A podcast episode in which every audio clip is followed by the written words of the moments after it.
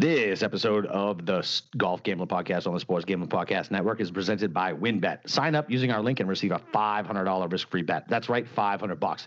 And if you send in your first bet slip, you'll get a free T-shirt. Head over to sportsgamblingpodcast.com/win for a $500 risk-free bet. That's sportsgamblingpodcast.com slash W N. And we're also brought to you by Better Than Vegas. Better Than Vegas is the home for the avid sports bettor, providing insights, analysis, and free betting picks. Better Than Vegas is like YouTube for sports betting. Make sure to subscribe to our page so you don't miss a pick. That's sportsgamblingpodcast.com slash BTV, sportsgamblingpodcast.com slash BTV. And we're also brought to you by Bettor Edge. Bettor Edge is the stock exchange for sports bets, allowing you to buy and sell betting positions like the stock market. The best part is it allows you to bet with no vig. That's right, no vig, and it's legal in 40 states. Sign up at betteredge.com, promo code SGP for a free $10 bet. That's B E T T O R edge.com, promo code SGP. And we're also brought to you by Ace Aceperhead. Ace is a leader in pay per head providers, and they make it super easy to start your own sports book. Plus, Ace is offering up to six weeks free over at aceperhead.com slash SGP. That's aceperhead.com slash SGP.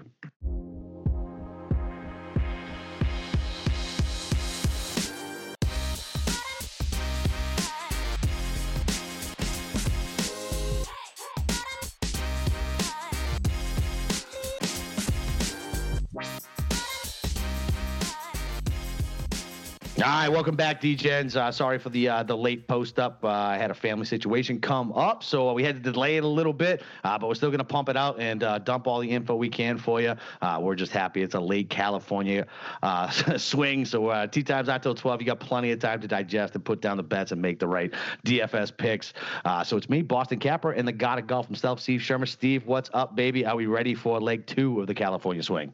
I am. I'm happy to be here, and uh, it's all because you actually had some money on Si Woo Kim last week. Because yes. otherwise, you would have canceled the podcast out of just FOMO Spite. rage. I would have fucking, I would have lost my shit. Because, like we talked about, like, look, he's one of those guys who I always blindly bet, and I finally said, listen, I'm not going to do it anymore. And then when you were on him, I think somebody else was on him too. I was like, fuck it, I'm going to do it. So thank God. Maybe listen, we're not a tout podcast here. However, we did have Si Woo Kim. I did say take Hatton in the Euro. So both outright winners. Plus, I swear to Christ, I think I might have lost one matchup.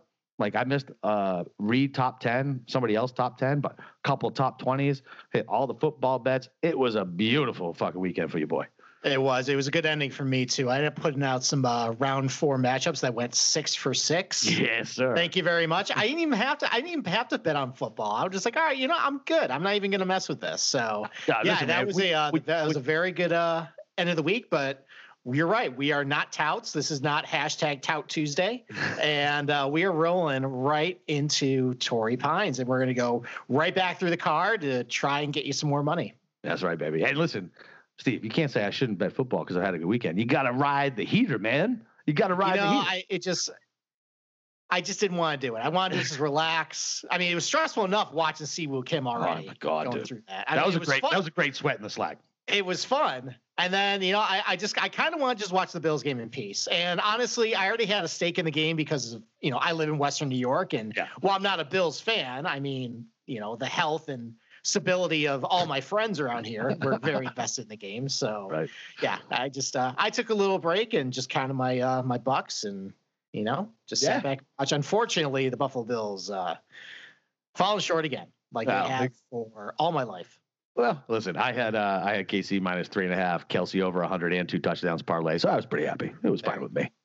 so, all right, man. Well, listen, we're at Farmers Insurance Open. We're we're at oh boy, like I mean, what do we? Uh, how do we think the setup's going to be? Do we think it's going to be? Do we think it's going to be like the U.S. Open setup? Do we think we're getting ready for? it? We think it's going to play hard? Do we think it's going to play like it like it normally does, like Torrey Pines normally plays, or what do we think? No, I mean it's it's definitely not going to be U.S. Open setup, and I mean it, it it can't be U.S. Open setup because it just it's a different time of year. It's more you know, it rains more this time of year, so the golf course plays softer, and they're not going to grow the rough up so high. You know, they're not going to do that to uh, to the guys at this tournament. You know, one thing I did notice they have done some bunker work. I think in the last year, uh, they pushed out some bunkers a little farther out off the tee, but you know, it's it still shouldn't be a problem overall as far as a strategy. It's still, I mean, it's a big golf course. It's a long golf course. You know, it's just you want to hit it basically as far as you can. Distance matters here, and if you're not a short if you're not a long hitter, you know, you can still get around by scrambling well, putting well. You know, guys are going to miss greens regulation at a higher rate because it's smaller greens, and you're going to head out of the rough a little more often because it's narrow fairways.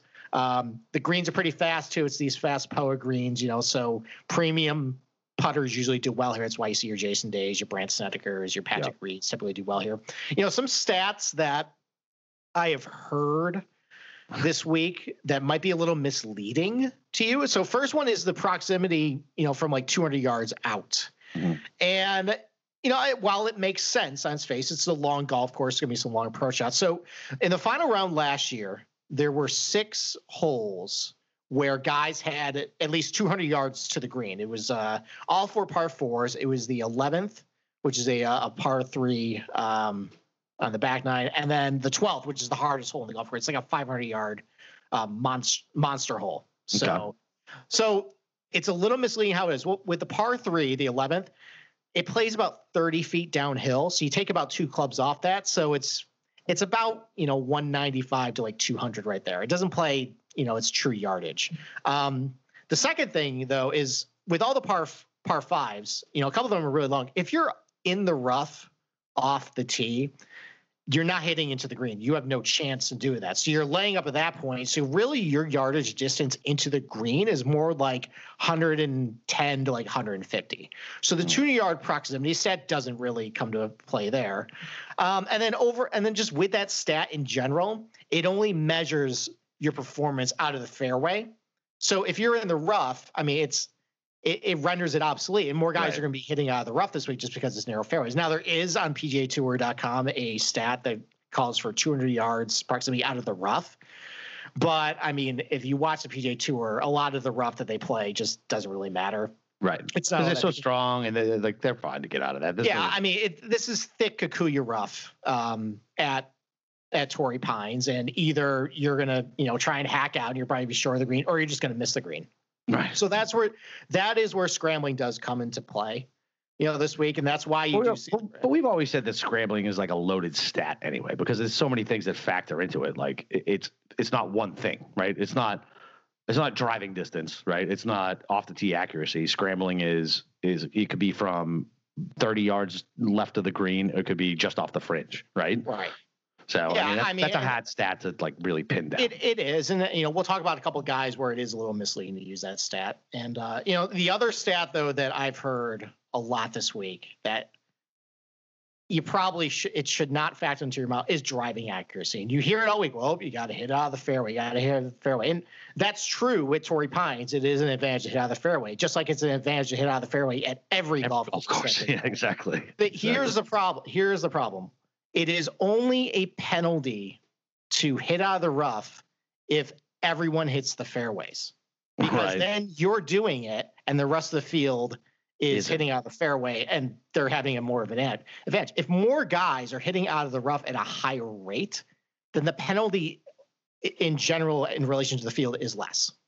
So yeah, at that point, it just well as as far as you can and then so you can have a short distance to the green. That way you can have a shorter, you know, club in hand that has less dispersion if you miss anywhere. You know, rather than a shorter hitter who's in the rough, which they will be at many times in this event. They're hitting like you know like six iron, seven iron, and they can't really control the club face. They don't know they don't know where we're going. And just honestly, how many times have we said? driving accuracy matters, and then you end up seeing a Bryson DeChambeau or a Matthew Wolff end up winning anyways. I mean, I'm guilty of it. I've come on this yeah. podcast and said, yeah, got to hit the fairway. It's very important to do that and it just didn't matter at the end of the day. So while yes, you do want to hit the fairway, it should not factor into any decisions you make. It should really come down to, you know, just if they're a good ball striker, length obviously is an advantage. That's where you want to look to. And if a guy isn't, doesn't have the length, how else can they compensate? Usually it's with at this golf course, it's with good scrambling, good putting. Yeah, no, that makes sense. Uh, yeah, so fuck driving accuracy. We don't need it, right? We just want bombers at this course, right, baby? That's what we want. We want bombers. It doesn't matter if you're hitting out of the rough. It doesn't matter because now you might have a better angle to the green. Right. Well, I mean, I've said on this, I, I said on Sunday that the way this golf course is designed, it doesn't really matter if you're hitting if you miss left or right here. Like, right. I mean, yes, there are certain there's shelving with the greens that maybe you can't get at a pin position, but you know, if you miss left, you can still hit the green. It's not really a big problem. It's not like it like pinches in like some of those Pete Dye golf courses where, Mhm. like we saw last week, the, the greens bunker. are angled out and they're really narrow. So Right. if you miss on the wrong side, you have a five yard landing zone to even hit the green. Right. Whereas here, it's pretty circular. So you at least have a wide target. Even if you're not even close to the pin, you can get on the green two putt, get out of there. All right. All right. Well, sweet. All right. Well, so obviously weather um, is a factor here. Winds were whipping on Monday, right? Uh, it seems like they've died down throughout the week. The only thing I see on weather is Friday. Yeah. Right. So high winds, rain. So that's I put in the slack. Like I think I'm gonna throw at least one DFS stack, if not a couple, with the guys going out early on the north course. So they come out a little later on the south course on Friday. But I'm even worried about like, is this thing going to be delayed and the second round is going to bleed into into Saturday? So let me tell you a couple of things with that. So the dispersion of tee times is they start teeing off at 9 a.m. Pacific, and then the last tee times is at, at 11 a.m. Pacific. I know it's not. It's, it's not. a so it's window. not as extreme as far as the times, I know. as far as splitting it.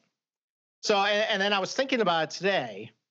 Where is can you make an argument both ways of where you want to start? So Friday's the crappy day, Yeah. right? I mean, it's probably going to play a little harder. It's you know, guys don't like playing in the rain. So I can make an argument on one hand saying, well, I want to hit the north course because it's easier. It's a better chance to go lower. Right. And then Friday, the south course is going to be impossible, but at least I have a little bit of a head start. Correct. Or you can make a case of, well, I want to start on the south course on Thursday, you know, catch a little bit of fire. And yes, it's going to be a very hard conditions on Friday, but I'd rather be at the north course than the south course because it's not going to kick me in the ass. Yeah, I mean, I can see that. I, the only thing I would say is like it's. It, I guess it just. I mean, this is. It just really depends on how bad the rain and the wind is, right? Because even if the course is quote unquote easy, in shitty conditions, shitty conditions are going to make you is going to make it ten times more difficult, right? I mean, so that, I, I'm sorry, go ahead. No, no, I was just gonna so I would rather jump out to a lead, right? On on an easier course, grind it out, maybe, you know, instead of, you know, shooting par or minus one, I'd rather shoot plus three at the tough course, where in good conditions, you know, the guys on the cut line did shoot that same thing, and now they're on the north course and they can't come anywhere close to my six or seven under. Okay. I mean, I, I think my take is I think if you want to use that theory to break ties, I think you do it. I don't Yeah. think you should be doing it with an inferior player over a superior player. Oh no, listen, it's never take a shitty player because he's fucking tees off at nine o'clock on a better But, course. but, pe- but people do that though. Okay, so disclaimer: don't do that. just don't do that. When I'm talking about that, I'm talking about listen. If you want to send out waves and things like that, like do it that way, but still pick the better fucking players. Don't don't pick bad players just because of their tee times. They're still bad fucking players. No, I, I I I think we're on the same page with that. But yeah, I mean, as far as the weather, it's gonna be cold. I know. Um, I the wind isn't as bad as what it really could be. No, Like, I mean, not. eight to fifteen miles per hour is. It's like what we said at Kapalua a couple weeks ago, where like, oh, you know, ten to fifteen miles per hour. That's really nothing there. I mean, the golf course is kind of built to sustain that. It's when the winds are like 30, 35, like what they saw on Monday. That's that's when things get out of control. So, I mean, I think the winning score is probably going to be what it usually is, like low teens under par, mid teens. yeah, especially because it's such a nice weather on moving day on Sunday. I mean, it's like clear, overcast, no wind on Saturday. Like Right. it's it's gonna that that's gonna be a pretty high scoring day. I bet. Like, Yeah. that's gonna be nice. Yeah, and I mean, it's so leading up to this tournament, it actually was going to set up to play a little bit firmer because I think the whole month of like December and January they weren't getting rain, but then they got a little rain last weekend. They're getting rain on Friday, so what that'll do is that'll widen the fairways a little bit because the ball it's going to play a little softer. The ball's going to stop more. It's not going to roll into the rough.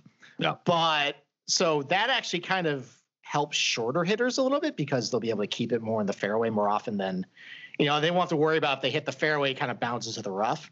But what that also is going to do is it's going to make the golf course significantly longer for them. yeah, right, exactly.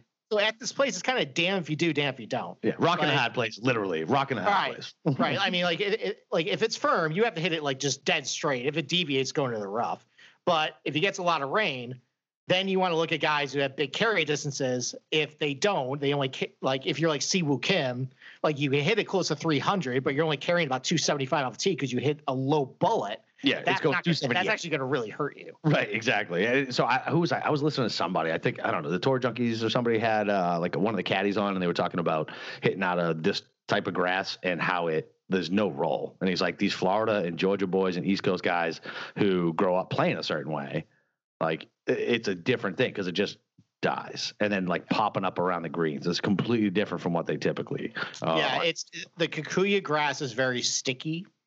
So it's it's a very grabby grass. So it's like you see this at Riviera too. The ball just doesn't really. I mean, it, it plays a little firmer so it can roll, but like if it hits like the rough or something, it just kind of just stops. right. So yeah, I mean that's that's a very accurate take by uh, I think it was JT Poston's caddy who said. Yeah, it was. Uh, was he was funny. I liked him. He was funny. Uh, he was talking about uh, how he called Si Woo Kim's guy like immediately. Was like, "Yeah, you owe me for this fucking house because you guys won." Shit cracked me up. I was like, "All right, DJ." Um, yeah, I mean, look, uh, we, we kind of we did a little recap, whatever we, we did last week. We gave uh, gave what we want. So let's get into the good stuff, which everybody wants to fucking hear anyway. Let's get into uh, the DFS tiers and the betting, right? So. Who's the chalk this week? Now I know we talked about this Tuesday, and we are supposed to talk. About, oh, wait, what day is today's Wednesday? So yeah, we talked about it on Tuesday. So ownership ownership has changed a little bit. I mean, I don't really. I mean, they're all pretty much the same fucking guys, right? Uh, yeah. The only the only thing I see different is he's not under 9K, who we normally talk about chalk. Dude, Rory has spiked. Well, I mean, I think all three guys, the, the Rory, Rahm, and Finau are getting heavy concentration of ownership this week. Yeah. Uh, I mean, it's not a surprise. Rahm is the horse for the course. Rory usually is always popular, and Finau is a very good place, you know, fit for this place. He hits a lot of fades off the tee, and you know, there's a lot of holes here that require left to right tee shots. You know, a lot of fades. So, uh, and Rory, I mean, like he tends to draw the ball a lot, but he hits it pretty straight most of the time. So they all have big distance, so they're you know very, you know, there's a lot of love on them. Yeah, it's Uh, just it's crazy to me that now Rory might be the highest guy owned in the 10K range. I wouldn't be surprised at that. So I mean, we'll get we'll get to our analysis here Yeah, in a little bit, but I, that that that doesn't shock me at all. Um, Hideki, Mm-hmm. extremely popular. So chalky. yes, very chalky, and we'll Always get to him. well. Uh, there are two guys in the eight thousand dollar range that it's it's it's the Sebastian Munoz at Sony treatment and the answer at American Express treatment, as, as in they're the guys of you know when people talk about these two guys that they think they're you know like oh you know the guy I really like is Adam Scott. Like I like Ryan Palmer, and they're they're on him in outrights, they're on a DFS, and it just has caused their ownerships to balloon. Yep. So those are the two really popular guys in that range. Uh, too. Get, what's that? Bubba too. Yeah, Bubba too. I mean, I, that's not a surprise given just what his attributes are and just Yeah. suc- successor. But you know, Scott and Palmer, I thought those actually were going to be the undervalued guy that no one was going to talk about, and then everyone talked about them. So I feel like I feel like what happens with that is, is that like people correlate uh, a Rahm course to be a Palmer course. So anytime anybody thinks Rahm's going to do well, Palmer's going to get this fucking boat Is that rising just all the time. Galaxy Brain because they went head to head at the Memorial? Listen, I don't know what the fuck it is, but you listen to the same shit I do, and they talk about it every fucking time. Right. So, I I mean, maybe this is something we could look into, right? Is a Rahm course really a Palmer course? Let's take a look at some correlating stuff, and we'll get back to you next week. you know, but Uh, like, I'll, I'll go into the lab and uh, yeah, get, I, get I have a few. Pro- I have a few projects I'm working on right now. I'll I'll try and add that Yeah. one too. Add that one Uh, because I mean, you hear that too, right? Like, or am I just crazy? Like, I feel like I hear that all the time. Well, if a Brahms course, Palmer's going to play well. I mean, I haven't picked up that correlation, but I'd have to dig into that. So Yeah, yeah. Let's, Um, let's find that out. Yeah, so there's two guys in the seven thousand hour range. I mean, there's a lot of popular guys, but the two names that are really standing out as far as what's coming out of everybody's mouth. Gary Woodland might be the most popular player in DFS this week, uh, and Cam Davis, just because what he did last week, he's a long hitter. He's an Aussie. There's a big Aussie movement this week. Um, he's very popular too, and uh, your boy Luke List. That is the first guy everyone mentions in the six thousand dollar range. Yeah, I know. He, oh, he is oh. DFS kryptonite. And I guess I never really realized it until A, we started doing this podcast and you would always go to Luke List at the worst golf courses for Luke List. And B, just started like, you know, getting more of a feel on just what all these experts are saying. And yeah, as as soon as Luke List does something, it Yeah. just it's it's cocaine for. Yeah, it, it is. It really is. And, and what's funny is, is like I mean, T twenty. He's he's been playing really well. He he's not- actually, ha- he even- actually hasn't. This was his first good performance in six months. No, that's not true. Well, all right, that's not true. He played well Bermuda, but like if you look at his like the the tournaments where he actually gained like his shot link, he's got like six missed cuts, a T fifty, and then the T twenty one last week. It it really has been nothing for him. I Yeah, promise you, I looked at it. I know. Fuck. Fine. So I don't care. I already got my, I already got my bets down. I know it's it's too late for you, but it might not be, be too late for anyone driving into work. Uh, That's, that's right. That's right. So uh, another guy who I was afraid was going to catch some steam because I heard a couple other people talk about him, and when I was doing when I was trying to do that. Uh, you know, guys who did the top ten, you know, whatever. The, the last nine or ten winners, whatever the fuck the stat was, had a top ten here. Uh, Patrick Rodgers kept jumping out to me, and then I heard him on, uh, I think it was Mayo or somebody like that, and I was like, "Fuck!" I was like, "No," because Yeah, I mean, Rodgers, had, Rodgers had two top tens here in the last three years. it's because he checks a lot of boxes as far as driving distance and putting. Um, Yeah. and I think he's got decent course history too. Yeah, so. dude, he's got two top tens last. So that, that- yeah, yeah. There, there's a lot of cheap bombers Oh, yeah. in the six thousand dollar range that might be just worth flyers that we'll go over uh, towards the end of the show. you know what's surprising and who's getting a ton of steam again is Burns. Like this kind of goes back to what we talked about. Uh, I don't know if it was a Sunday show um, or the week prior. Like nobody's afraid to go back to people who burn them anymore. Like that's not an angle anymore. no pun intended. No pun intended. yeah, right? no pun intended. Exactly.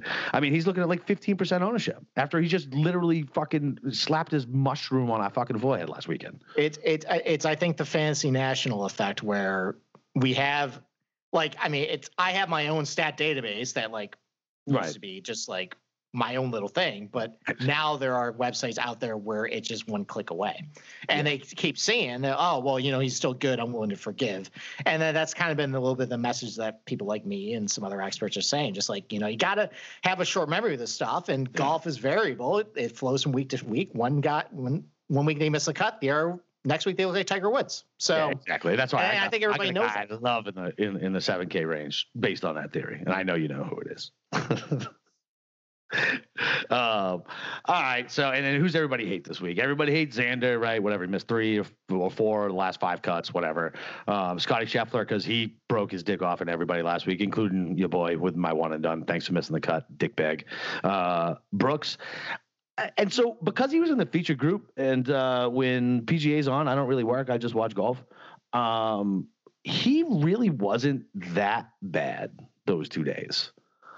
No, I, I don't think he was either. I mean, day two. I mean, listen, he was making some bogeys, but like he was making a lot of birdies too. And Yeah, I I I didn't think he was as bad. I mean, the stats didn't really reflect it. He didn't really look good, but uh, we'll we'll get to we'll get to Brooks. I I have some takes. right. And then and then Sanjay, uh, obviously they hate him, and Billy Ho. That's somebody who I, I need you to break down for me because that's one of my uh, that's one of my decisions uh, in in one of my DFS lineups. I need a little more uh, info on Billy Ho because, as I've said before, I just I can't get behind somebody named Billy Ho, but it, I keep getting drawn to him this week, and I don't know why.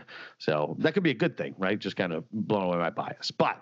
Um, yeah, so we'll, we'll we'll break into that. But who? I mean, anybody else that jump out that they hate? Everybody still hates Ricky again. Oh, and Cam Champ. Everybody hates Cam Champ again this week. He's a It's because because of last week, yeah, I know, but Sam Burns did the same fucking shit, right? and Cam Right. Champ is better than Sam Burns. I don't know. He's definitely better than Sam Burns. No, I. I they might be the same player. Oh, stop it, stop it. Cam Uh, Champ has won twice. yeah, All right. Sam Burns hasn't won anything yet. Exactly. Cam, Cam Champ has come top ten in a major. Sam Burns is not yet. I think that that's a little bit of a stretch to say Sam Burns is better than Cam Champ. No, I'm saying Cam Champ is better than Oh Sam my Burns. my my Jesus my Christ, when hosts aren't listening. All right.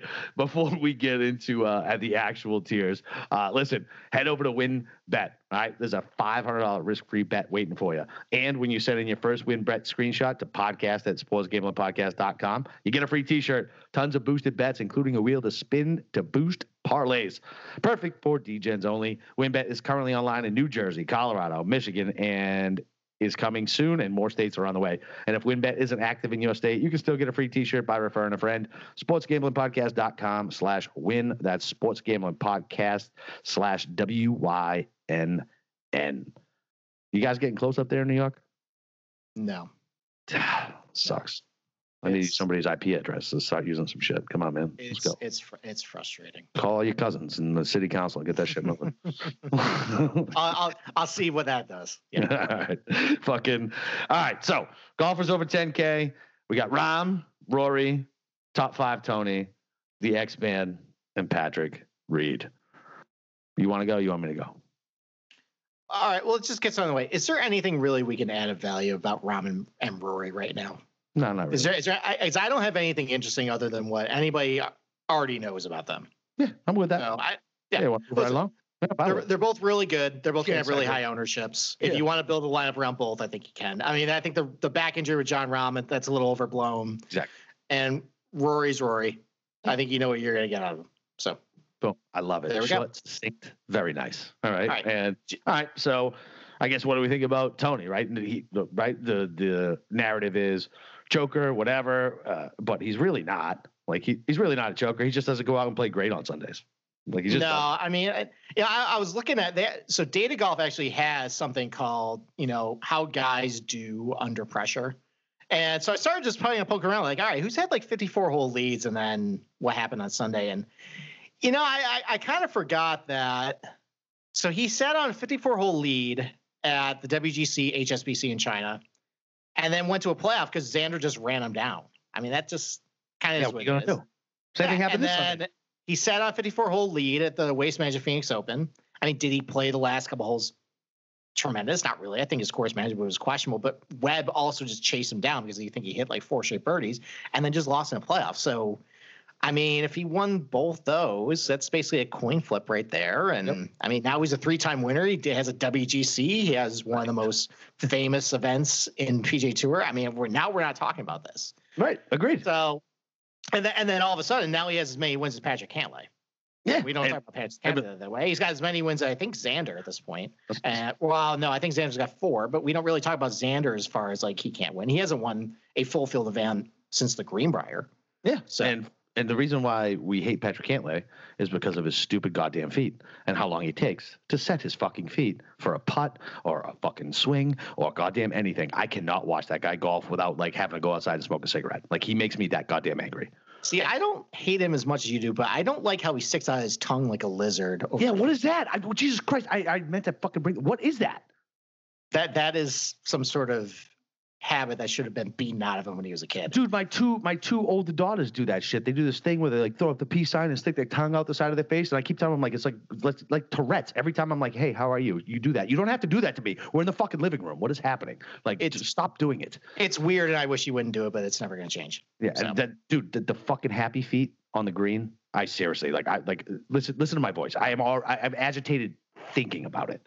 Like it it it is so maddening and long and absurd. Just fucking hit the putt, bro. Like You know, you know what's great? We spent less time talking about two guys in the field and more time talking about Cantlay in this segment. So he's not even in the field. but let's go back to Tony here. So Sorry, I think sorry. I think the only thing that someone might want to ask about him is like, all right, when he's had a close call or like a top ten, can he follow that up? And he's actually had a, done a pretty good job, at least maintaining a good floor on his next start. So, so 13 times in his career, he's followed up a top 10 finish with at least a top 20. Like, you know, that doesn't really kill you. It's not ideal. It's Mm. not going to kill you if you hit on other things in this, you know, in your lineup, especially with how deep this field is. You know, you can make up for that. So, and then he followed up the top 10 with a 40th or worse, which actually would kill you 12 times. So it's about a coin flip on if he's going to do that. I mean, that, I would have to probably look at other golfers, but I imagine it's a pretty good rate as far as you got about 50 50 chance he follows it up with actually a decent finish and it won't kill you. So, you know, I mean, like I, I came into this week thinking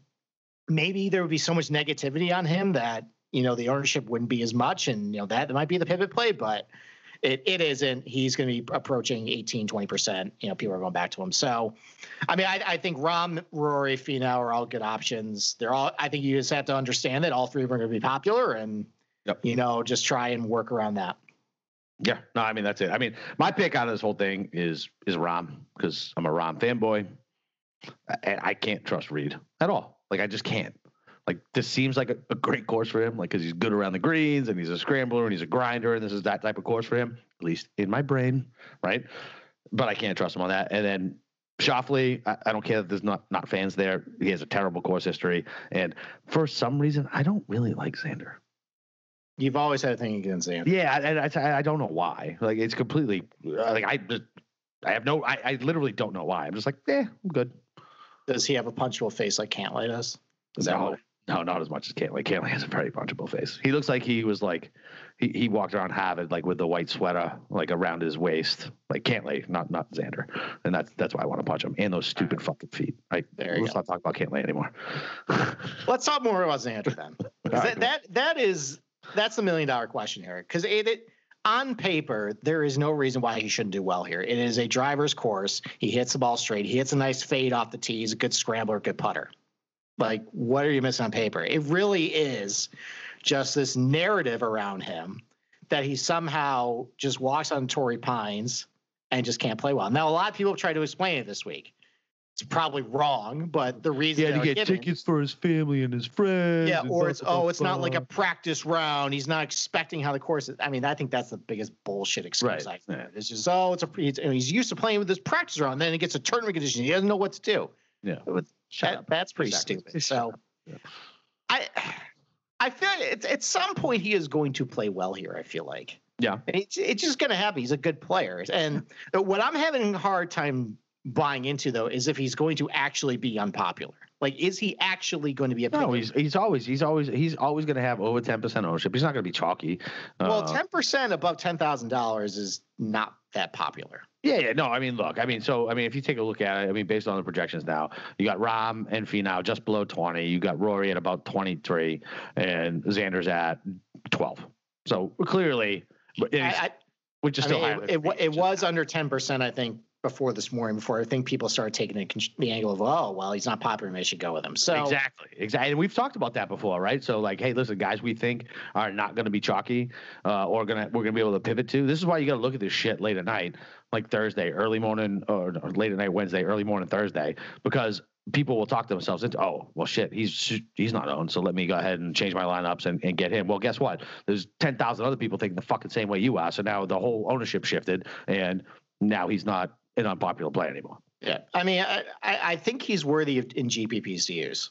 Okay. I mean, just because just because on paper there is nothing negative about him, and it really is just Yeah, no, it's course a history. mental That's it. narrative. Yeah, no, that's But. I mean, listen, like you know, three max or just like you know one max entries. If yeah, you could. I mean, Rahm and Rory are pretty much you know money in the bank as far as what they can be. So you know, and there's ways to build around it. Was you know, you know, Xander's six hundred bucks cheaper than Rory. Like you can make Yeah. up for it Oh, somewhere yeah, else. This, Like yeah, this, this, yeah, this is all. Yeah, listen, I, I get it, but I don't know, man. Like, I so I feel like it, especially like in a. I guess if you're doing a single entry like large GPP, I get throwing Xander in there. But if you're doing like a small field, like you know whatever, fucking 300, like even like 750 people, just just take Rahm or Rory, and if he fails, guess what? Third, 20 to 25 percent, probably in a single entry, especially if it's a higher dollar, you're probably looking at like 30 to 32 percent are going to own that player. If they fail, then 30 to 35 percent of other people are going to fail too. You just need to make it up with the other five and six. Versus Xander is going to be you're going to be 15 percent, and now you got some work to do. You better hope everybody fucking else hits. yeah, that's that's a good take. So, all right. So we went through that, and so we got the 9K region. We got uh, we got a bunch of dudes in here, man, like a bunch. Mhm. So, Why, why don't you jump off first? All right. So, hang on. Where the fuck did it go? Son of a bitch! I flipped it. You want me to start first then? Yeah, you go ahead and fucking. God All right. I mean, I, I I think when I first saw Harris English's price at ninety eight hundred bucks, that I was I got some sticker shock with that. But you know, the more I think about it, I mean, it's I, the price is warranted now. And he just over his last fifty rounds, he's been great. He won the tournament champions. I mean, he didn't play well at the Sony, but that was a week after. You know, can't really control that. I mean, he's got adequate length. He's not as long as what he used to be, but he's got adequate length, good scrambler, good putter. You know, I, I I think that's fine. I mean, it's it might be hard to get him in a lineup if you're using, you know, a Rahm or a Rory, but if you want to start your lineup with Harris and then, you know, work your way down from there, you can do that. Um, you know, I mean, I, I've chronicled on the column this week how, my, how much I love Matthew Wolff. Um, and I'll, I'll give you just, you know, I'll I'll try and summarize it here. I mean, listen, like like we've talked about many times before, bombers eat up long, straight, narrow golf courses, and that's what Matthew Wolff has done in his career. You know, he played well at Detroit Golf Club. That's a you know, a golf course that's very tightly tree lined, you know, and everybody says, oh, you got to keep in the fairway. Well, he just bombs over everything, you know, and tacks out for a wedge. Same thing at Harding Park. A lot of people said, you know, they grow up the deep rough, you know, they narrow the fairways. Got it. Accuracy is going to matter. And then you see all these young bombers at the top of the lineup, like Matthew Wolff do well there. Same thing at Winged Foot. Bryson and Matthew Wolff separate themselves from the field there. So I don't know why people would be nitpicking Matthew Wolff at Torrey Pines when the exact same he can take this exact same strategy of just bomb and gouge and it works here. Now people want to start nitpicking his scrambling, which I will concede on its surface is not very good. But where he's actually been good scrambling is on these golf courses with smaller greens with deep rough around it. You know, like Detroit Golf Club, Winged Foot, Harding Park. He actually scrambled pretty well at all those places. Maybe he just feels a little more comfortable having deep rough around, you know, the greens instead of like chipping off tight lies or tight mirror lies or anything. So I'm okay with Matthew Wolff this week. I think he's I, I mean, I, I have a bet on him at outright. Now he's gonna be pretty popular in DFS. You know, he definitely has a lot of variance to his game. so but I, I mean, I it's I think he can win this tournament, and I, am I'm, I'm more uncomfortable using him then.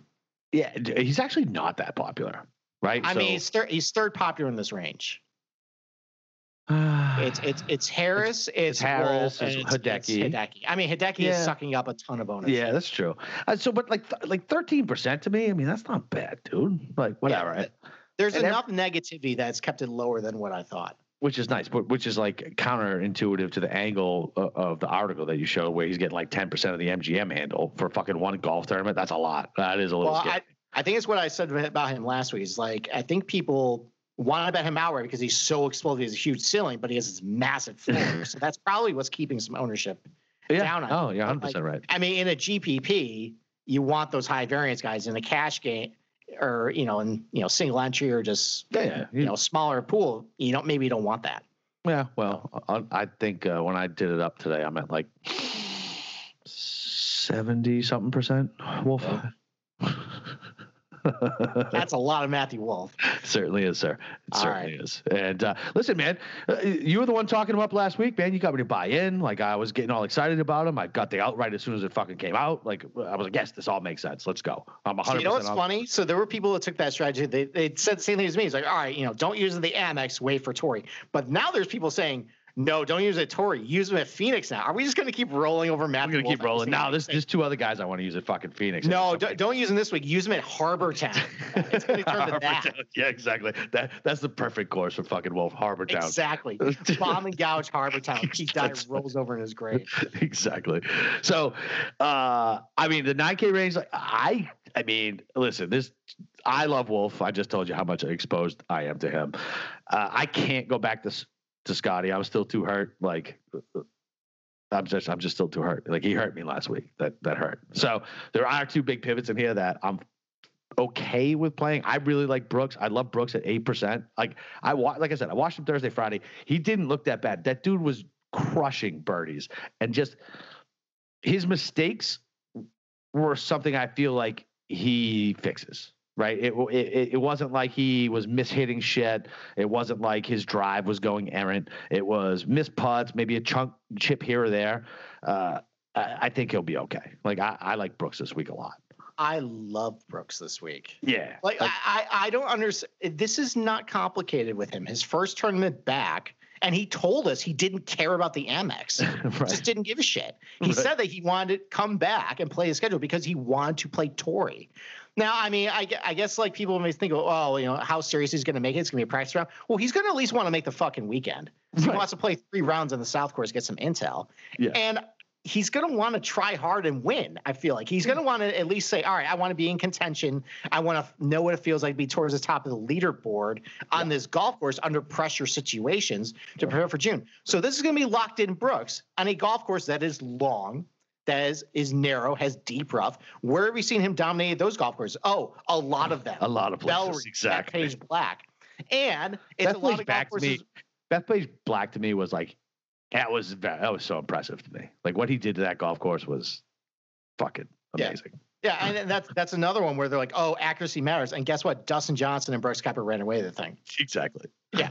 So I mean, it, and it's it's also it's like I said with a lot of holes. There's a lot of holes that are left or right, and all Brooks does it hits a fade. So he's just going to do that over and over and over and over. It's it's a great golf course for him. I'm surprised. I think he's only played this tournament once, maybe, and it didn't really go all that great. But he's locked. You know, he's locked in now. He has a purpose of playing well. I think he's going to be fine. I think I'm going to go ahead and double down on my outright on Brooks. Let's go ahead Yeah, and double. That, that's Go not, hit- that that price was disrespectful. Thirty to one. Yeah, I'm going to Like go ahead. Sung I'm gonna Sung go was ahead of him in the betting odds. I think Hovland was ahead of him on the betting odds. Like, come on. Oh no, I think I think Hovland was a little behind here. I'll I, I thought Hovland was like twenty eight to one. Was he? That's fucking I terrible. Who the so. fuck was I mean, that? that's that's a guy I like this week too. Is Hovland? Yeah, but who's going to bet him 28 to one? I mean, terrible. nobody. Nobody.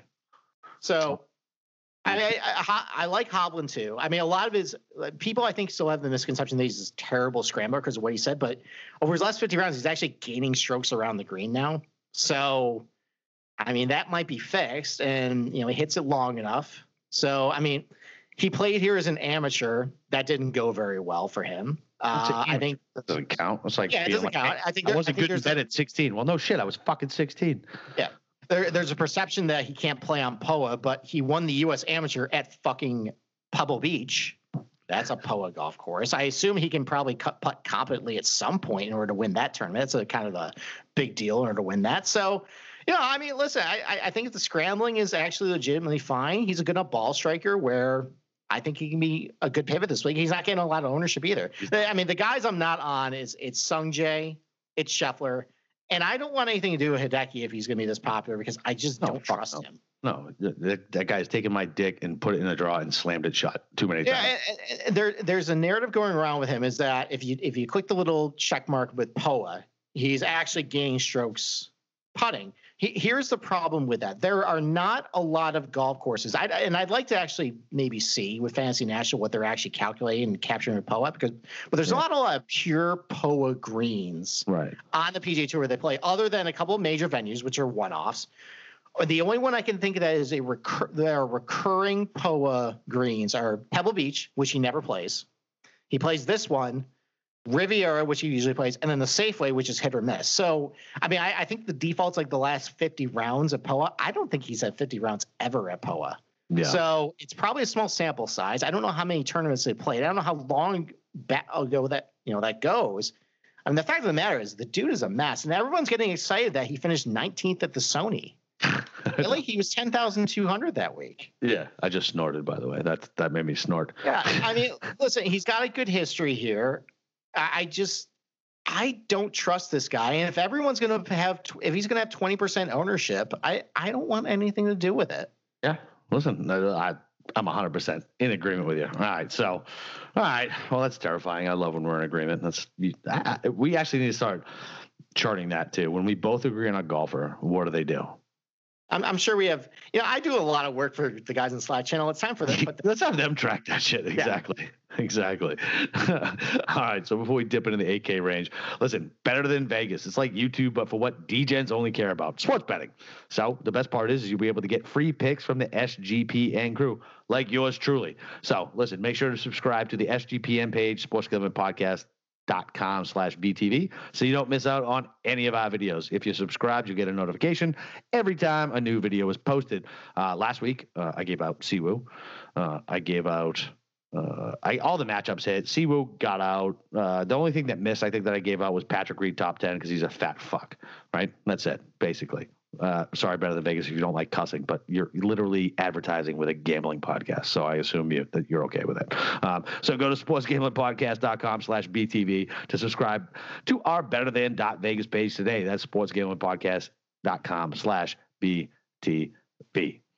So it's funny. I just I literally just got a text. Hey, uh, you got any uh, you got any Euro tips? I'm like, Ugh. Like, give me give, give me like a half hour. give me like a half hour. It's a good. Fe- it's a good field again. I know. It, it- you know what? It actually it has me uh, motivated to exercise in the mornings. I just hop on the elliptical and I just throw on the Euro Tour. It's great.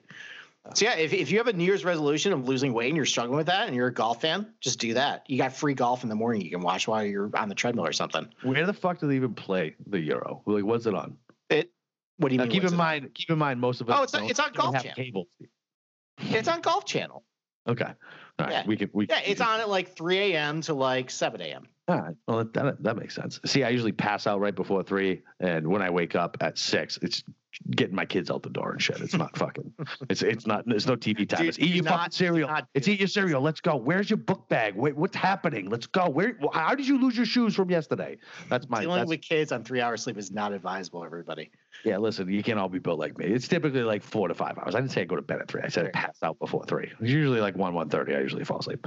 But you know, four and a half hours, man. Listen, I'm cranking all day, baby. Lots of coffee. Lots of coffee. All right, so we got the 8K range. Uh, so we got Si Woo, Slack channel fucking hero. Like, holy shit! Did you see what Munaf actually put down on that motherfucker? I didn't see how much. I, it was this on social media because I'm not on social media and I didn't see the ticket. Dude, he put like over 500 bucks down. He made like 28 grand. He made like 28K on that shit, bro. No wonder you celebrate until Wednesday. Exactly. Exactly. He sent me that shit. I was like, you got to be fucking kidding me. I was happy with fucking 15 bucks. The, the, um, uh, and then we got Bubba, Leishman, Day, Smith, Palmer, Scott, Billy Horschel, Willie Z, Louis, and Ricky. So you jumped off on the last one. So in this range, at least based on my bills, betting wise, I really like, I like Smith. Eh, that's pretty much it. oh, I like Day. I like Day, but see, here's the deal. I like Day, but his odds, he's all the way down to like 33. So I I, I got on him late because I was I was him and Harn whether I want to get on him or not. Now he's down to 33, and I'm like, he goes off, he goes he goes off on the uh the South course, right? I I think he goes off on the. I think he goes I, off. I'd have to I'd have to check, but yes, I think it's I- the South Course. Yeah, I think he wrote down on the South Course. I wrote it down, and uh, and if he goes off on the South Course, fuck it. I'm just gonna wait and see if I hopefully I can get a better number. Um, yeah, I mean that, that that's that's an arcane angle. We'll talk about layers. Yeah. as- I mean, if Yeah, he guys goes- are on the South he goes, Course, he probably he goes off. He goes off on the South Course. I just looked Okay. at it. Um, so I, I like him for DFS too. Uh, He's kind of chalky. He always worries me. Um, they always worries me. I, I mean, in this range, oh man, I'm really torn. I, I I don't want any of Palmer. Palmer chalk is never good ever ever. Even though I talked myself into it two weeks ago after he performed well at uh was it tournament champions and he came out and shat himself at Sony. Uh, yeah, he's he just not. actually did. He actually finished okay at the Sony, by the way. But Oh, he didn't he got me like 26 grand in my one and done? Fuck I mean, I, from finishing position, I think he was what like 110th after the first round. He finished like T30. Yeah, Whatever. so- Don't give a shit. so and Still, still dead.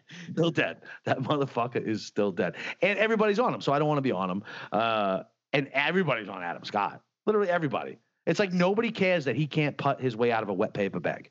Nobody cares. Nobody cares. Well, he, he's and I, and I've been guilty of this too. I he's been getting his tires pumped for a while now. I mean, I, ever since I think the U.S. Open, and these are his results since the U.S. Open. So T38 U.S. Open, T32 at the Houston Open, T34 at the Masters, T21 at the Tournament Champions, T41 at the Sony.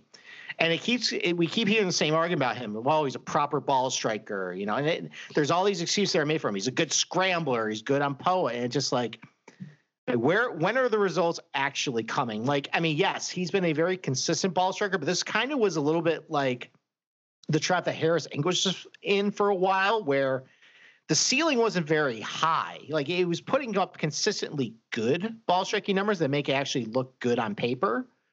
But overall, you don't see those big boom weeks that actually pay off. And then you get results like constant top 40 finishes over and over and over and over. And everyone's on him this week. It seems like everyone has an outright on him. He is, I think, the pe- person that people thought was going to be the sleeper pick, like the under the radar guy, because he hadn't been playing well.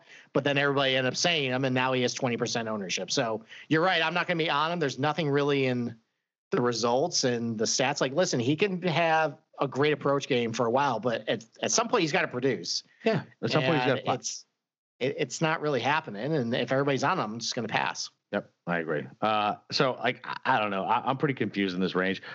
So uh, in one lineup, I really like. I have this very small window of cash, and it's between Scott Horschel and Willie Z. And obviously, I can go lower than that, but I don't want to. and I don't want to take Louis because I always take Louis, and I feel like this is not a course fit for him. So that leaves me between Billy Horschel, who I really don't like, And Willie Z, a kid who's super young, I have no fucking idea what he's going to do. All right. I mean, I think I'm the wrong person about Willie Z because I I hold him to his highest esteem It's like Morikawa and like Hovland. It's like So these young gu- these young guns who, yeah, he he has he has the talent to be up there with those guys immediately. I Yeah. mean, listen, like you know, I know they're against weaker fields, and this is the toughest field he's faced. But at the end of the day, you're playing the golf course, not really the field. No, absolutely. And uh, uh, That's the a- fact he's coming that's a good out, finishing top tens, and you know, he went to the U.S. Open to freaking Winged Foot, Yeah. finished T five. Like, I, Yeah. I, like, and I know it's a Corn Ferry tour, but like, have you actually looked at like his Corn Ferry stats? Steve, you he- know the like- Steve, you know the answer to that All question. right, he made like I think he, I think he made like twenty starts, and he finished inside the top ten in like half of them. All That's right. that's not a joke. Like that's like there's still a lot of very talented players down there, and Yeah, he's a lot, he's a big hitter. You know, I mean, does he have a great short game and putter? You know, he's a young player, probably no. But I mean, listen, Right. he hits the ball a mile. He's a great iron player. Like, I, I just, I, All right. All right. Well, he's I, I, I have irrational. Like, I didn't. I didn't really need much arm twisting to get there. So you listen. You, that's fine. No Billy Horschel, Willie Z, and I needed to talk myself off of Louis because I'm correct in thinking this is in his golf course. Yes. Yeah, but we don't really know what his game is coming in. Like Yeah, he, like usually, usually he's played. I think like some of the South African tournaments. We kind of seen before. He's coming nice cold, and like we saw it with Woodland, we saw it with Molinari, we saw the Fowler. We don't really know what their s- the state of their games are coming in, and you know he's still a talented player. He can still put up results. Listen, So I love Louis. All right. Listen, I'm not disparaging Louis. I'm just saying that I think he could use Louis this week. So you would take Louis over fucking. I Willie would take him over Horschel for sure. No, no, yeah. I, I, I, I don't buy the Horschel love. So he gained eight strokes putting at the Sony. He hit the ball like crap. He has continued to hit the ball like crap ever since he blew that forty to one bet for us. Maybe he just feels really bad and sad that he cost everybody money because he blew it. You know, the Jim Herman of all people. Herman. Yeah. The Herman. So, uh, listen, just I mean, I, I I think people have the idea in their head. He's like, you know, this like great ball striker, good scrambler. I mean, he's only gained 0.01 strokes around the greens his last 50 rounds. That's that's tour average. That's not elite, guys. So, I mean, Victor Hovland's gaining more strokes per round his last 50 rounds than Billy Horschel is. So, you know, enough with the narrative. He's this fantastic scrambler, fantastic ball striker. He's kind of been overrated for that for a while. So I don't really want to bank on that this week, and I would rank it Zalatoris, Louis, Horschel for sure. Well, fucking, I'm going Willie Z because I'm biased by Louis. So, all right, no Bo. Thanks for taking me off him. Oh, Billy, not Bo. all right, so we got. Uh, right. before, before we move on, can I say one thing about Ryan Palmer? Yeah, come on. That's that's interesting from what I found. So, I mean, he is he checks a lot of boxes in the fact that he's a long hitter. He's got great course history. When you dig into the course history a little bit, though, a lot of it has been done at the North Course. So he's had 62s twice in his career there, bunch of 67, 66. And listen, that matters over the course of four Yeah. rounds. It, it works. But at the South Course, he's not quite as bulletproof. And if I'm going to be following the crowd on Ryan Palmer, who honestly is on a little bit of a heater and playing above his baselines, He was on a heater. He's not on a heater anymore. well, I mean, going back to last fall, it still is. But I mean, if I'm going to be doing that, I don't love the fact that I'm basically banking on a massive explosive round at the North Course that may not come. So, Yeah. although I, I do want to point out one thing, I heard a really bad take about Ryan Palmer. Uh, oh, yeah, that's right. Yeah, you were going to tell me that. You yeah, on, on a very mainstream show. And I, maybe he just misspoke, but he made a complete sentence about this. So he said that, you know, when he's pumping up Ryan Palmer as this super secret that he thinks that only he knows about and no one else does, he says, you know, you wouldn't think that he would be good at Torrey Pines because he's not quote unquote not a long hitter, but he's accurate. So let's let's dissect this. Let's go over the no. yeah. Let's go. Let's go back to the last ten years on the PGA Tour. So in driving distance over the last ten years, he has in order Ben, fifteenth, tenth, twenty third, thirteenth, twelfth, twenty seventh, twenty seventh, sixtieth, seventieth, fiftieth. Now, I mean, he's over forty years old. He obviously lost some distance and some speed in his club seat, but he's still sixtieth and hitting the ball three hundred yards. He's fine with distance. Yeah. Uh, what about accuracy though? You know, he's an accurate player. Well, one forty fourth. 145th, 133rd, 151st, 120th, 132nd, 130th, 120th, 101, and 137th. That is the literal opposite of what Ryan Palmer is. He is a bomb and gouger. He has always been a bomb and gouger. So if you're making a decision on Ryan Palmer this week because he's an accurate player, but he's not a long hitter, that is fucking backwards and insane. yeah, you've been sitting on that. Fuck, when did we talk? We talked on was it Monday? We talked, and you were like, "Yeah, I got something for you." It, I I could not believe he, this guy said this. Yeah, that's crazy. So we we always blow that dude up, but whatever. He's very uh, popular, and uh, it's uh, not NBC and not ABC, but. Uh, All right, let's let's just let's just move on. I, I just wanted to get that off because it just I I've, I've heard a lot of bad takes this week about what works and what why you should like certain players. That that just that that and that's that, that's, that stopped that's me dead in my tracks. I had to rewind three times to make sure I heard it. You're like, hang on, hang on. So I have too many? No. All right. So we got the 7K range. Like always, right? This is where we live and die, blah, blah, blah, blah, blah. Same spiel I say every goddamn week, right? But uh, there's lots of guys in this fucking range. Uh, lots of guys. So give me the your whatever, three, four favorites that you like. All right. I mean, I, one of the guys I like is, I mean, he's he's popular, but Charles Howell III. I mean, he just has a really good course history here. You know, he has more length off the tee than you would think, and that, that's another guy, by the way, that I heard the take of. You know, he's not all that long, but he's really accurate. Like, I mean, Charles Howell III ranked consistently inside the top 30 in driving distance and consistently outside the top 100 in driving accuracy for most of his career. So I mean, again, that's another guy who everybody thinks he's accurate. He's not really accurate, but regardless, he's got more length than you think off the tee. You know, he's a puts great on Poa. He's a good scrambler. He's popular, but I think he's he's pretty safe this week. He's playing pretty well too. Um, and he's getting about half a stroke per round, you know, over his last 50 rounds. That's that's not bad. You know, Carlos Ortiz is a guy that's kind of getting lost in the shuffle a little bit this week. I've, I've heard his name bounced around a couple places, so his ownership's creeped up a little bit. But you know, he's checks a lot of He's you know he's just 100 off the tee. That's plenty long enough for this golfer. He's a good scrambler, decent on you know on Poa. So he's playing really well lately too. So I like Ortiz. Yeah, I think this is an Erik Van Rooyen golf course. Is not a golf course where you know the problem with him for the past couple weeks was he'd have all these birdies and then he'd have a triple. Then you go, you know, birdie and then like double, triple. I mean, what, happens on this golf course? It's just if you're playing poorly, it's just a never-ending string of bogey, bogey, bogey. There's not really like those triples that like really blow a guy like Erik Van Rooyen up.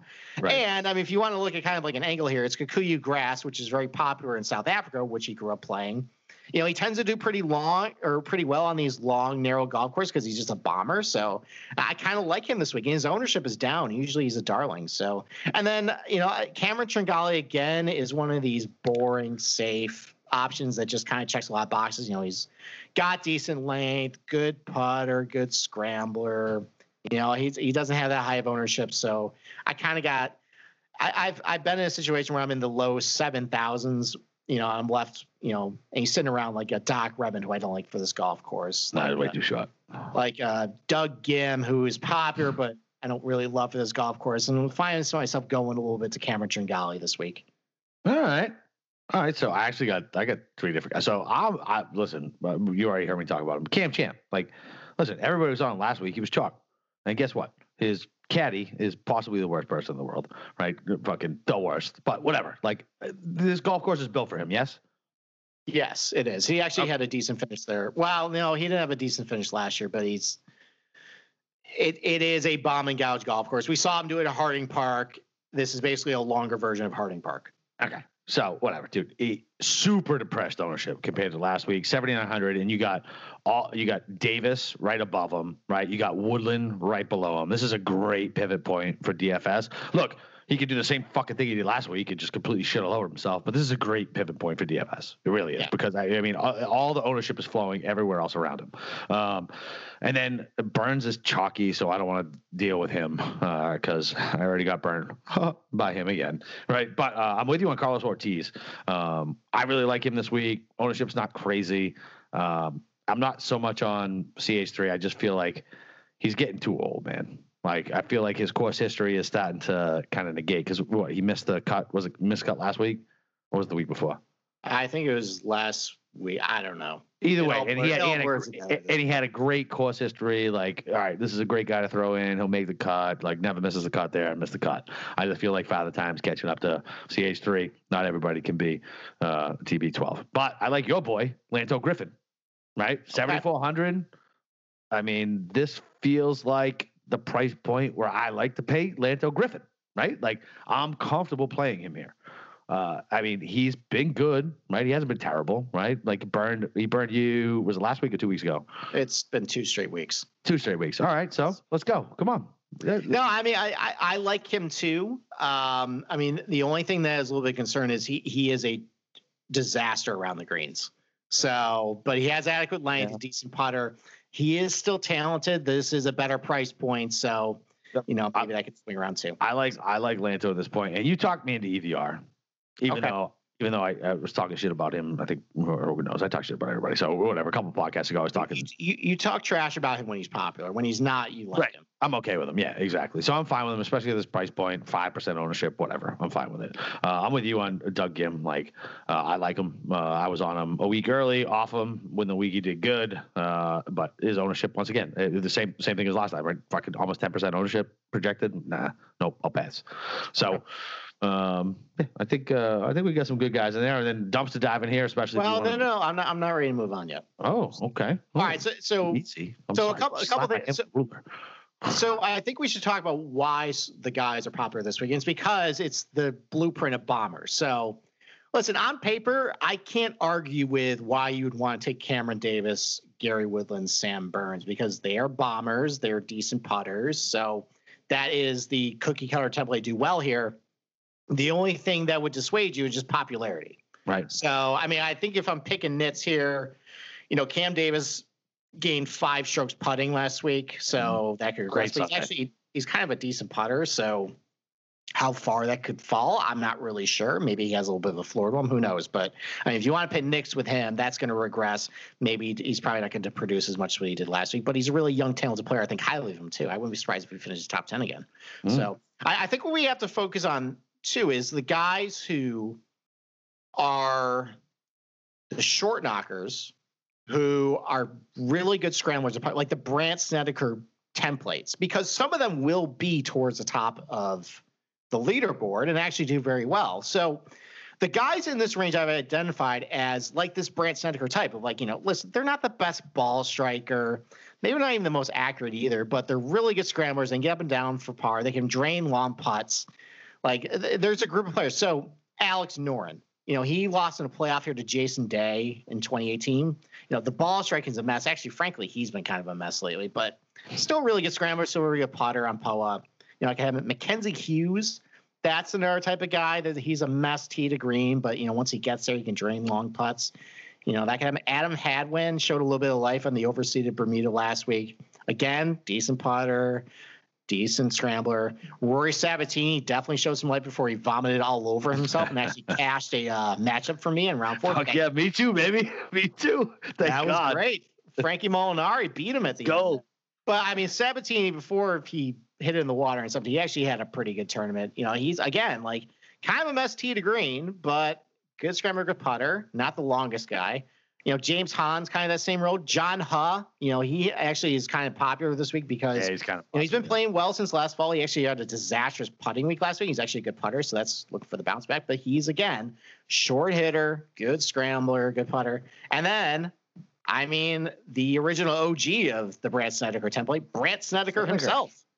so one of these guys are going to be up there. So it's a question of which one.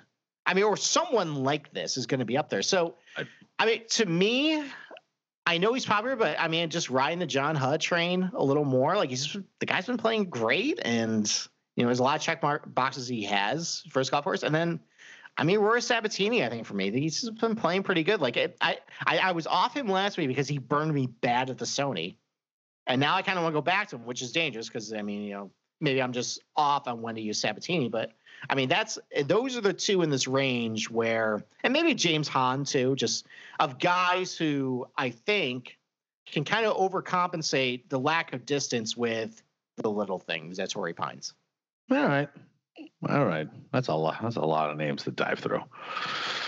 Well, it's it's a pop. I mean, otherwise you're gonna have you know six bombers in your lineup, and that. Yeah, you're right. There's a lot of ways to skin it. There are different ways to skin yeah, a cat right. Torrey Pines, and you're right. You have to. I mean, and a lot of these guys are going overlooked because they don't have distance. Yeah, no, you're right. No, you're right. All right, so all right, so we're gonna go dumpster diving here. We're we're already we're already in over an hour, so we're gonna keep the dumpster diving quick. All right. Um, so six K. Give me three plays eh, eh, eh, and four if you need to, and keep the analysis short. All right. Well, I mean, everyone's on Luke List, so why don't mm-hmm. we look at players who are not Luke List then? So okay. Win- Wyndham Clark does a lot of the same things that Luke List does. You know, he just doesn't have the crazy ownership. Although that's been creep up a little bit. He's long. He's a good scrambler. Puts one poa. Um, you know, he's hit the ball pretty well this last few outings, so I, I like him. You know, yeah. Andy Ogletree's a really talented player. I mean, he he's relatively new the professional circuit, but the guy killed on the amateur circuit. He's going to be a really good pro at some point. He hits it a mile too, so you know that's someone who I think is un- under the radar just because everyone doesn't really know who he is.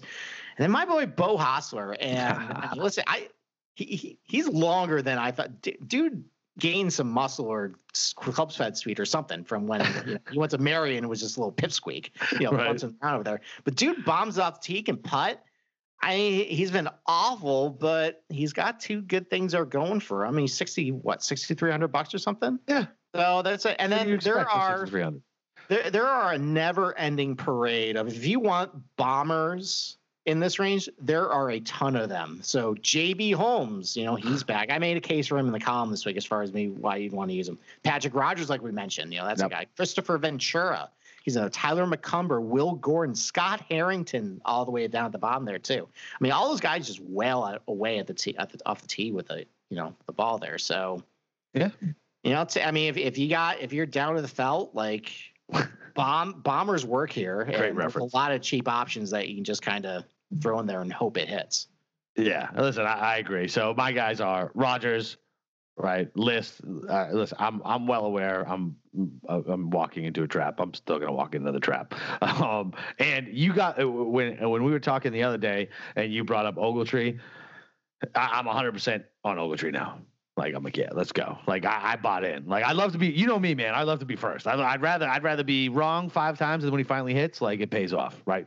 So count this as time number one. I'm in on this motherfucker. Let's go. God, I hope he hits now. You're you're gonna cancel the podcast. no, I won't cancel. No, I won't cancel. I'm not a guy in the six thousand. Listen, I might have a top twenty on him already, and uh, you know, whatever. It is what it is, man. This is the type of shit I get excited about. I like to fucking gamble, right? This is what I like. Um, and uh, I also like just uh, uh I like Ventura. Um, I don't know if I said him already. Um, and Vegas. Come on, baby. Give me some Johnny Vegas coming back from COVID. Maybe he's got some superpowers. He can actually have a fucking short game now. Let's go. He hits it a mile. He does, baby. So That's the only go. thing he fucking does.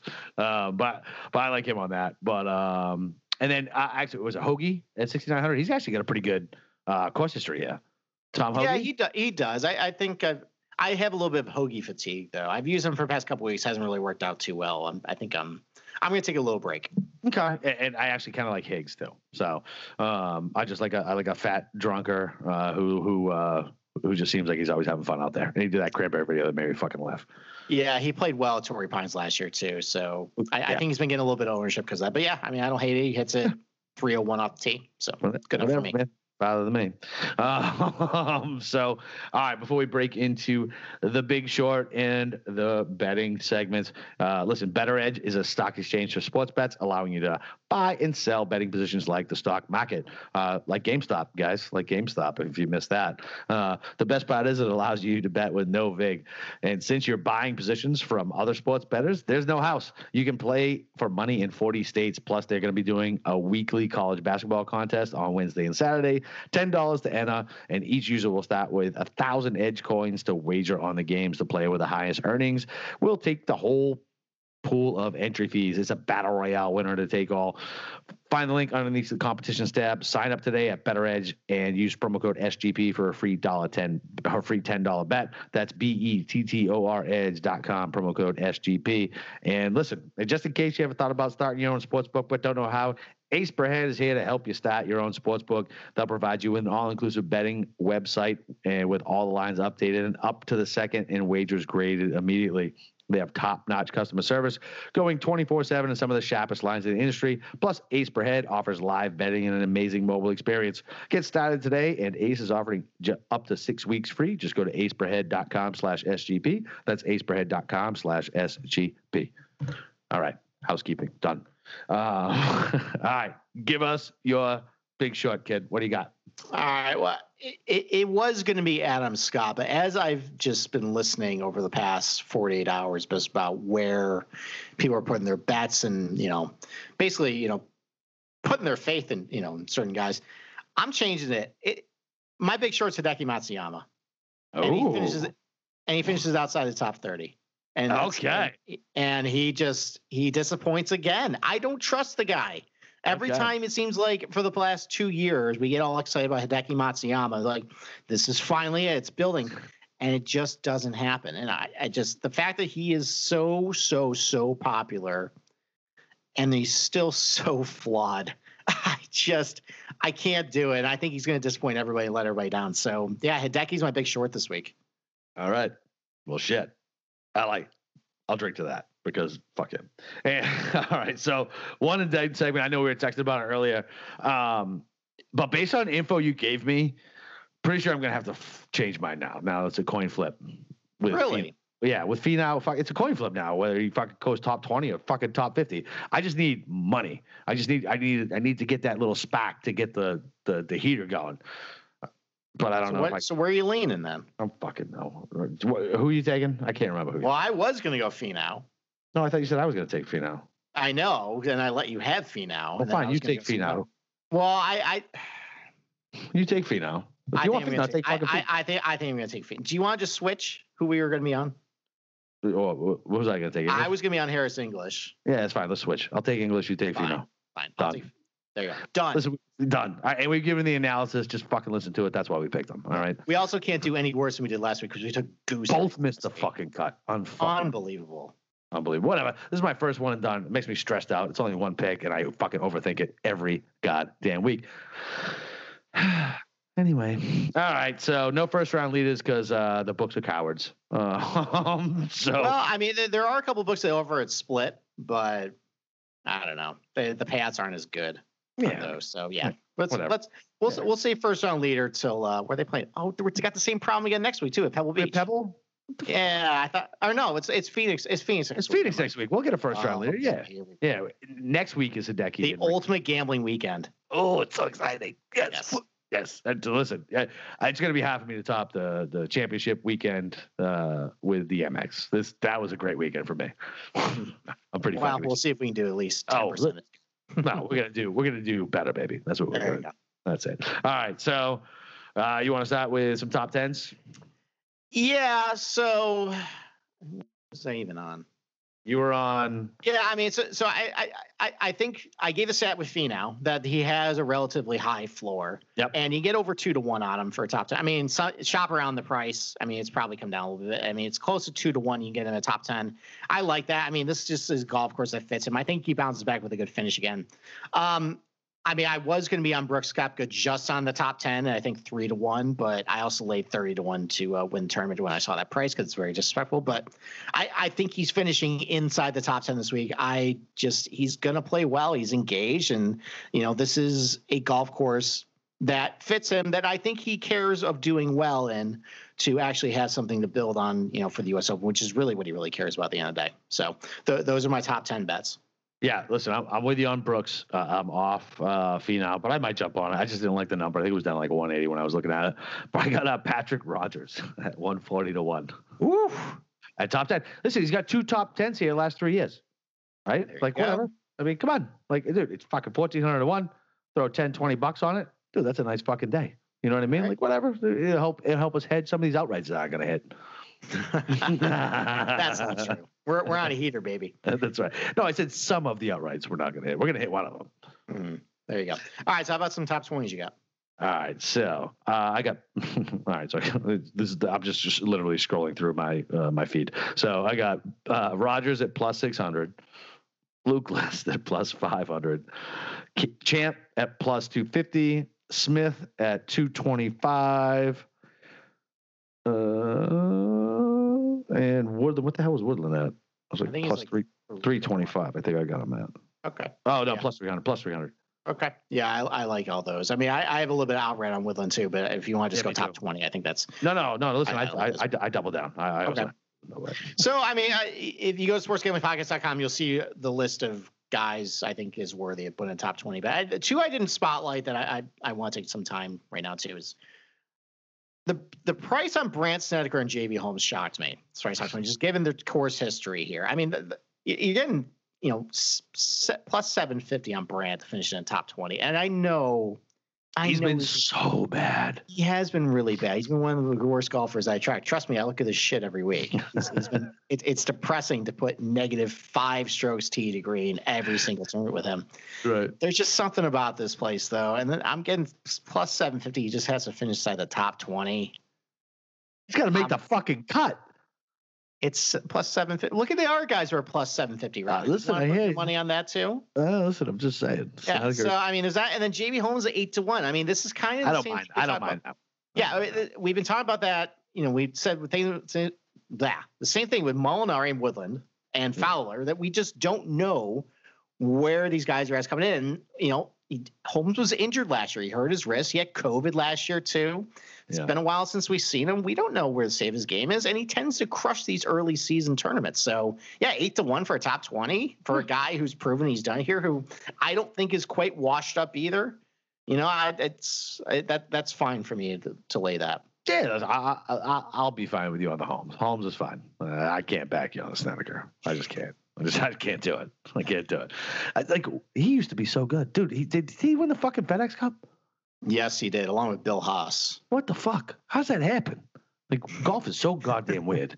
because the FedEx Cup is stupid. That's why. Well, yeah, but you know what I mean. Like, uh, but it's seriously like I mean, like holy shit. Like, think about that. That you know, he's how many win, how many wins on PGA Tour do you think he has? uh, Snedeker. Yeah. Mm, seven.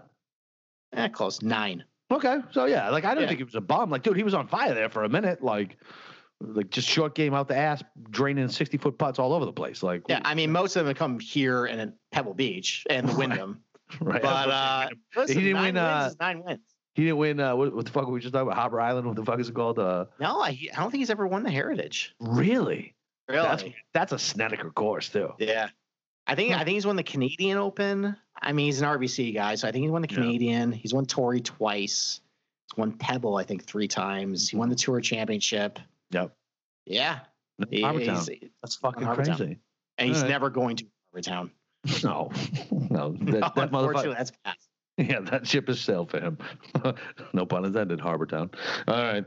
So, all right, what do we got left? We got outrights and matchups. All right. So, what are some of the matchups you like? All right. I mean, I, I I think Xander is a good pivot play for GPP, but you can get Rory minus 125 heads up against Xander. I'm taking Like- that. I mean, I like it. I just th- there is a lot of things that can go wrong with Xander, and I mean Xander could get a top 10 here, and Rory still beats him. So I like that. Brooks you can get. uh, So I got him at minus 105. It's come down to even at this time over Yep. Sungjae Im, and I don't like Sungjae Im at all. He gained seven strokes putting last week.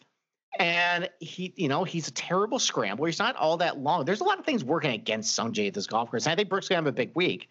So you can do that. You know, you also get Brooks, I think, plus 120 over Patrick Reed, which is a stupid price. I mean, just Reed's ball striking has just been a mess for ever since last summer. I mean, he wasn't even really striking the ball that well at the, U.S. Open. He was kind of, you know, pulling things out of his ass there. So you can get Brooks for plus 120 over Patrick Reed. You get Hovland minus 105 over Reed. I like that too. Um, You're all in on the Reed hate. yeah, there's a JD Holmes matchup too. He's paired up against KH Lee at minus 110. He's actually the underdog there. That that shouldn't happen. So, Right. um, I mean, there's a couple other matchups that I'm on to. I can't recall. I'll put it in the Slack though. Yeah, that's But, fine. Uh, yeah, you put out the article too, so whatever. So, um, so mine, uh, mine are all plus money, all plus money because I feel like I feel like it's, and it's or, or even or plus money. Let's put it that way. It's always even or plus money. Uh, the most I'll go with juice is minus one twenty, unless I really really love it. Maybe one thirty. Just because golf's so fucking crazy, and you're putting it in on before we know how any of these guys are playing. I love what we do in the second and the third and the fourth round matchups. We get some knowledge and we're able to really pound these fucking lines where we can see a clear discrepancy and we know what the fuck's up. Well, and this kind of works. It's kind of like last week too. Is I purposely didn't put in a matchup. Well, I put one in on Friday that worked horribly. um, I learned my lesson this time. Anytime you have a golf course where there's like a break with the ShotLink data, Yeah, leave till- it the fuck wait. alone. wait till sun. Wait till Sunday. Yeah, to put it exactly. I know you degenerates always want to have some action, but you really don't know what's up. A, first of all, never do a round one matchup. You have absolutely no, no idea, idea. what the hell is going to happen. No. I mean, you're just asking for trouble with that. Yeah. You know, and then you're not. I mean, if the if they're playing the same course two days in a row, for, yeah, Friday. I, I like doing Fridays and Saturdays because you at Yep. saw what they saw. You know, the previous day. But if they came from the North Course, you know how they did it. Nope. And then they're going to the North Course. I mean, it's a totally different venue. You know, like at least at this one, it's it's similar to the South Course, but even so, I wouldn't do it. So wait till Sunday. Then they'll have two rounds under their belt. You can at least see what they did the day before. Like you know, they had a hot putting in South Course, faded on Sunday, and that Yep. that's that's if you're gonna bet matchups in the tournament, just wait till Sunday. All right. Yeah. Or, uh, or, or, and hear me out on this. You can just be the same degenerate you always are and gamble on it, and uh, take what you can do. And uh, you know, listen, take the good with the bad, baby. That's it. You need action on a fucking Friday afternoon. What the fuck else are you betting on? Nothing. All right. We should so- rename this Devil and the Angel podcast. All right. So I got Finau at even money over X, right? Same, same, same reason you, you took Rory over X. I had Rory over X as well, uh, but I like Finau with the even money, right? Uh, Leishman uh, over Will Z. Uh, now I'm a little nervous about it. How how how are you? Because that uh, that's even money. Wait, it was no Leishman was even money as well. Uh, over Will Z, or is he plus one twenty? I can't. I'll, I'll, I'll, I, I saw a price. I think Will Z was like minus one forty five over Leishman. That's that's not. Oh, right. That's it. So yeah. So Leishman was plus one twenty, and then I got Wolff over Scott, and then I had the same thing. Uh, Brooks plus one twenty over Reed.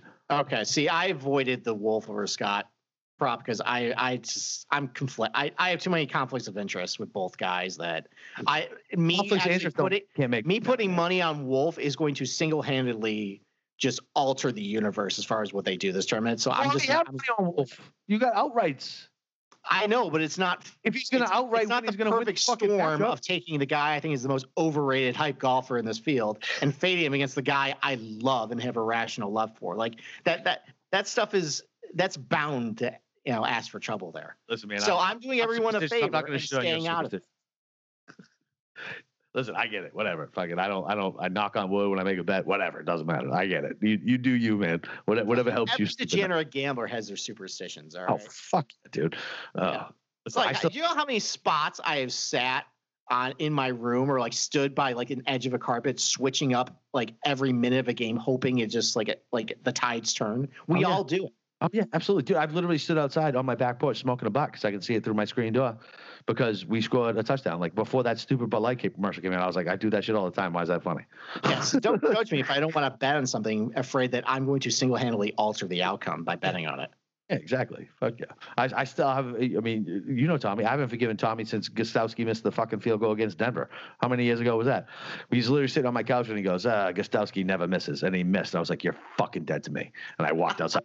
we weren't even that good of friends yet, and I was uh, like, you know me, I'm a little fucking kind of crazy. And he was like, "Oh, oh." Hey, he learned his lesson after that. exactly. Now it's a funny story. Ha ha ha. We lost to Denver. Haha, so funny. Um, yeah. All right. So outrights, we're both on Brooks. We're both on Wolff. I'm on Woodland, and that's it right now. So I'm on those else? three, and I'm also on Bubba. Okay. and I'm also on day. So here's the thing about outrights, and I, I don't usually do this in the column. I usually just jump right to it, but I gave a little prologue this time. I, I, I wanted the reader to see who wins here, and the only like out of nowhere name that is that actually has won in the last ten years is Scott Stallings. Everyone is at least fifty to one. I mean, like Jon Rahm was fifty one, but I mean he's an all world player, and Yeah, but he was young. he was young, but I mean, we all knew he was really good. You know, Leishman was 50 to 1, but I mean, he's an established player. Snedeker was always like under 25 to 1.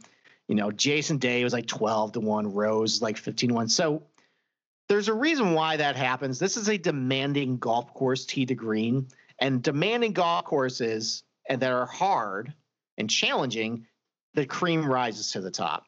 Mm. So like last week, that was a golf course and tournament where you can go nuts with some outright. You see some off the ball winners because there's a lot of birdies. So weird, funky golf course. You know, a lot of stuff can happen that you know creates a lot of variance. Here, it's very straightforward. There's a very simple formula about what wins, and that generally is going to favor the favorites. So, I mean, I would probably keep your outrights limited to, you know, I think Gary Woodland's about the range as far as how deep you want to go before you're like, all right, is Cam Davis really winning this? Is Sam Burns really winning this? I, yeah, is Charles Howell really winning this? I, is Luke List really winning this? Listen, week? I was just about to say I forgot about my Luke List. He's fucking he's a hundred and fucking fifty to one. Fucking. You should have stopped at the top twenty, my friend. Yeah, yeah, you're probably right. And I got I forgot I got Cam Champ too at fucking uh, fifty five to one. Is that right? See, Yeah, yeah see, but see, that's like, I mean, that's in, the, that's in the zone. Yeah, no, that that's in the zone, and we've seen him win before. He has a high ceiling, so I, I, I would say don't go nuts. And there's also the angle too is if there is one of the favorites that they're playing the South Course, you probably can. I mean, you can probably wait a little bit and see if you can get a little, better. And, and that's and that's what I was going to say too. So like I missed the day boat because he already got caught steam and dropped, and he's yeah, playing. See, I, I, got him at forty to one. Then yeah, and he's already he's out at like thirty to one now or twenty eight to one the last time I looked. So now hopefully, whatever he starts out a little slow, and we can catch him, English and Rahm. Like I have, I want all three of those, but I, they're all starting uh, on the South Course, so I'm hoping they all start out slow. But here's the problem with that. Literally everyone is saying the same thing we're saying. So if we're saying it, the books know it too. So I'm just I'm pretty sure they're just not gonna fucking adjust the odds. Well, yeah, there's that. And if Rahm shoots like 69 or something, there's three under after the South. Then we're all fucked anyway. Like, You're all screwed. Yeah, I'm not because I'm never gonna I'm never gonna bet fucking six to one or fucking eight to one, whatever the fuck he was. I'm just not gonna do it. Yeah, I mean, if if Rahm wins this week, you know, yippee ki yay. Yeah, whatever. I'll I'll cash in my DFS, and all my bets will be fucked. All the my top twenties and my matchups. So one other thing I'm going to say too is if one of these favorites does win, if you liked him for the U.S. Open, you better grab it before sat before Sunday because they will adjust the price immediately because it's we're going to come right back here to Torrey Pines, and especially because you know, I mean, we're playing the same golf course now that we're going to play in June. Their odds are going to be much lower by mm. then. So if you like a guy, he's in contention, make sure you grab it before your books do. Yep. And uh, to find out who we like as we're looking at this stuff and like, hey, listen, he might not win on Sunday, but guy's playing really well. Let's go grab, grab a good number uh, for the U.S. Open. Come to the Slack channel, man. Uh, it's in the bottom of Steve's column. It's in the bottom of this podcast you're listening to. And listen, uh, we haven't asked you guys to rate, review, or subscribe in goddamn months. Uh, go do that shit, man. Tell your friends, tell your family, tell your degenerate friends. Listen, come listen to us. I know we're a little long. This is the longest one we've done in a long time. Uh, we're we're hitting about an hour and a half. Listen to it at one and a half speed good luck understanding what I'm saying. You can slow it down when I talk uh, at one and a half speed. But listen, uh, we got it. We hit uh, we hit a bunch last week. We're gonna try to guide you guys uh, a little more this week. And listen, man, this is fun shit. Let's go. Fucking, there's nothing else to bet on this weekend. Uh, hockey. Yeah, I do that. Basketball, I don't do that. What about the virtual Madden tur- or uh, Pro Bowl? Mm-hmm. You want to bet on that? Mm-mm. No, no, I'm just gonna put all my money on golf because I like to make money, not some fucking computer shit. And you know what we're good at? We're good at making money here, fucking Steve. We are good at fucking making money, right?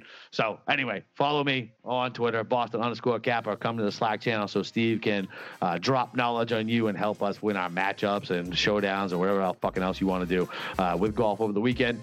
Uh, so that's it, boys. All right, green screens till Sunday. Let's go.